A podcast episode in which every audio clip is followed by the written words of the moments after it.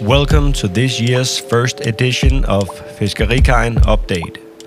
This is Fiskerikajen's new audio format where you can stay up to date on what is going on with our partners out on the seas and with us at Fiskerikajen. I'm your host today. My name is. Let's get into it.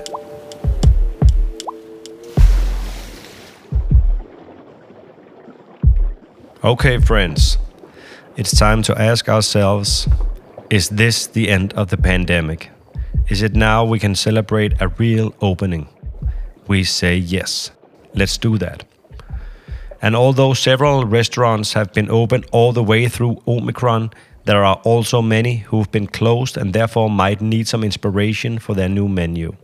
It has been so long since you last heard from us because, well, the December issue got drowned in Corona. So here goes. Cod season is on. Yes, cod has been a theme through several of the latest newsletters, but this has mostly been due to fishing political reasons. And although it certainly also has an impact on this year's cod season, the main theme here is to celebrate that cod is at the top of its game right now. First of all, we'd like to talk a little about how we at Fiskerikajen buy cod. The first parameter for Fiskerikajen is the catching method. Fortunately, the finest cod comes from low impact fishing. During this season, most fishermen fish for cod. That includes all types of fisheries, so we have the opportunity to buy it caught by seine, line, hook, or gill nets. Next parameter is quality and then price. Price is relevant, but if it's not sustainably caught and the quality isn't there, then price just doesn't make any sense to be honest. And now a little bit about Langø cod.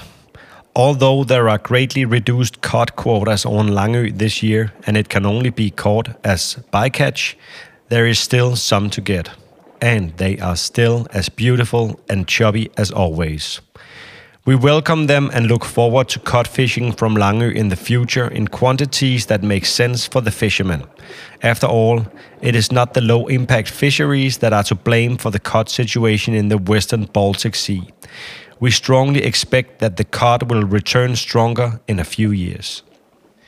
When it comes to North Sea cod, fine quantities of North Sea cod are caught in all the major ports on Jutland's west coast, and many are also caught with low impact gears. This cod is the top of the pop. Here, the quality is probably the nicest you can get, but here the price is sometimes a little too steep. There are quota reductions here also, but the North Sea cod is not in the same condition as the Baltic cod at all. It's just the most beautiful cod in the world, and that's how it is. And now we're going uh, on a trip to Norway to talk about the Skrei cod. The story of the Skrei cod is very special. The Skrei is a cod that lives most of its life in the Barents Sea.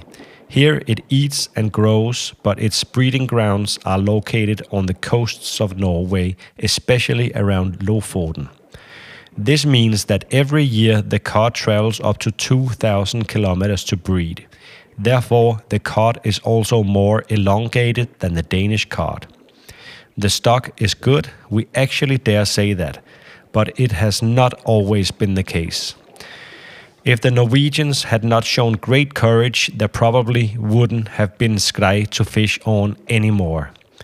The fish was probably fully exploited as early as 1950, but fishing continued with great intensity up through the 1960s, especially due to large fishing pressure from foreign trawlers in the Barents Sea.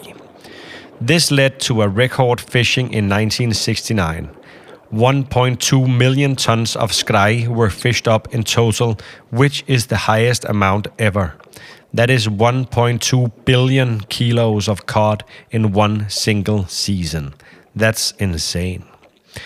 In the late 1970s, it became clear that the statistical material used to calculate the stock was incorrect.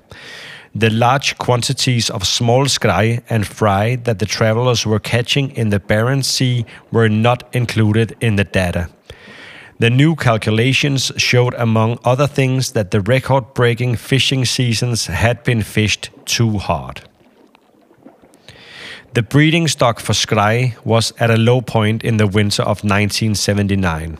Therefore, the 1975 generation was extremely important for the skrei's survival, and there was a particularly strong focus on this year's generation being fished particularly carefully.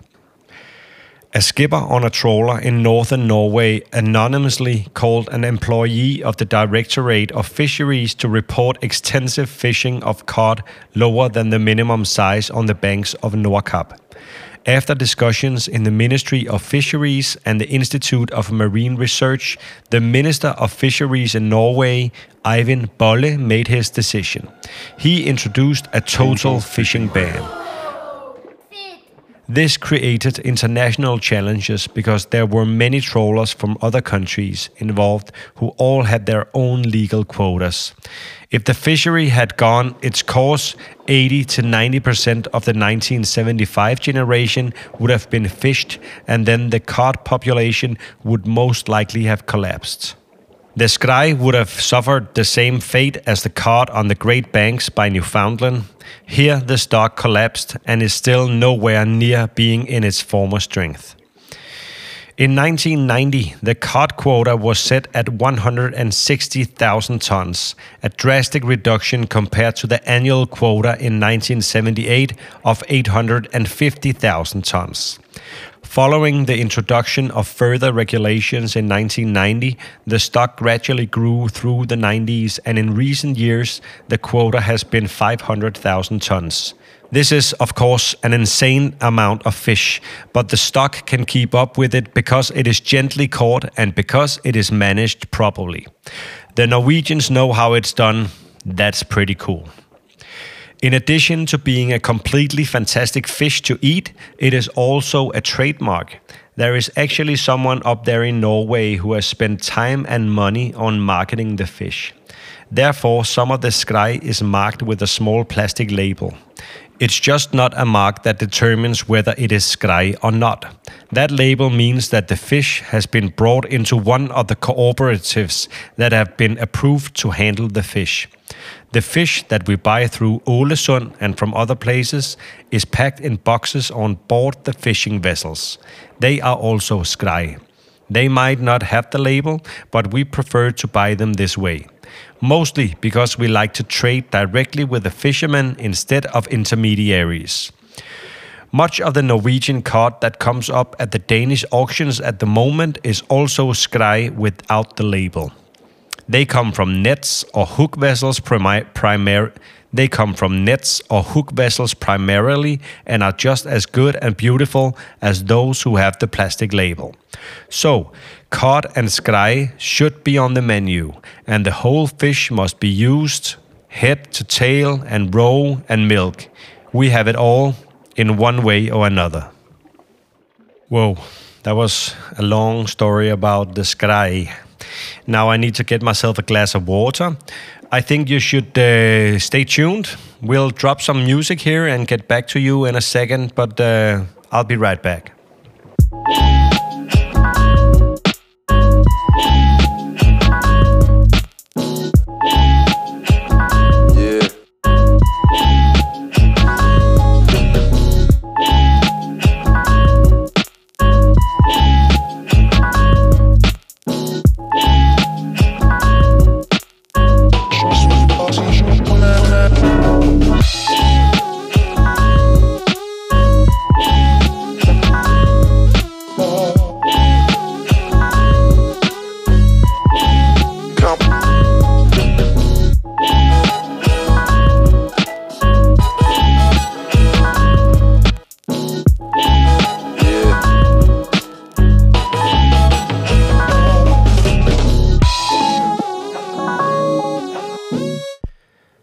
Welcome back, people.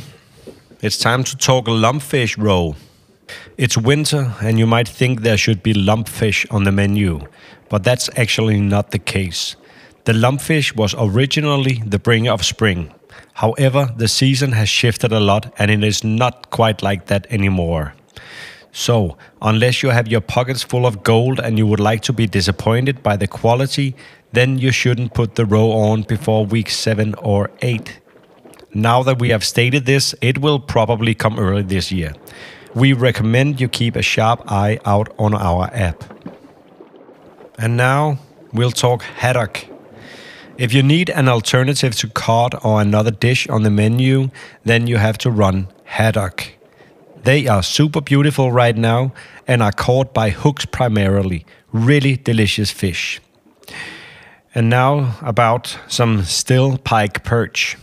The striped dudes have only gotten better through the fall and can be caught until March or as long as the lakes don't freeze.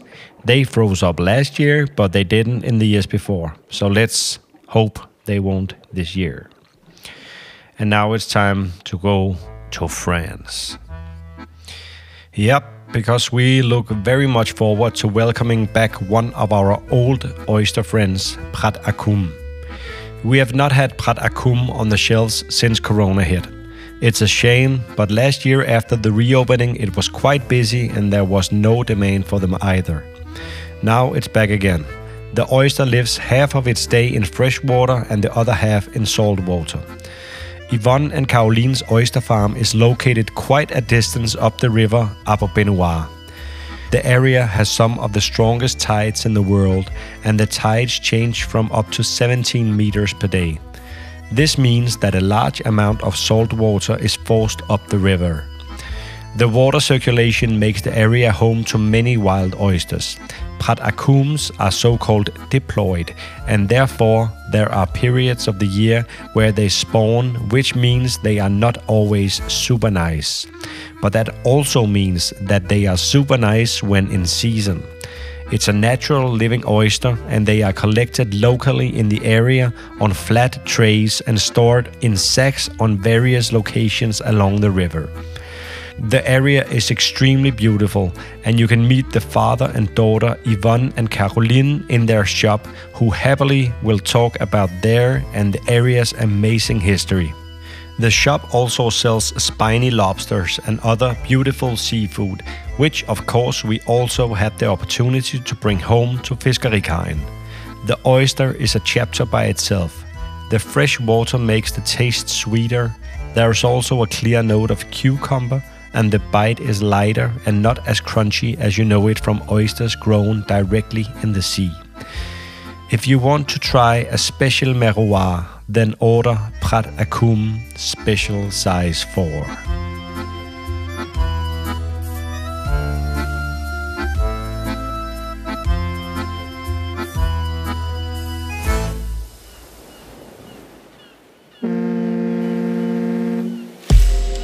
Yeah, that was all we had for you this time at Fiskerikajen Update.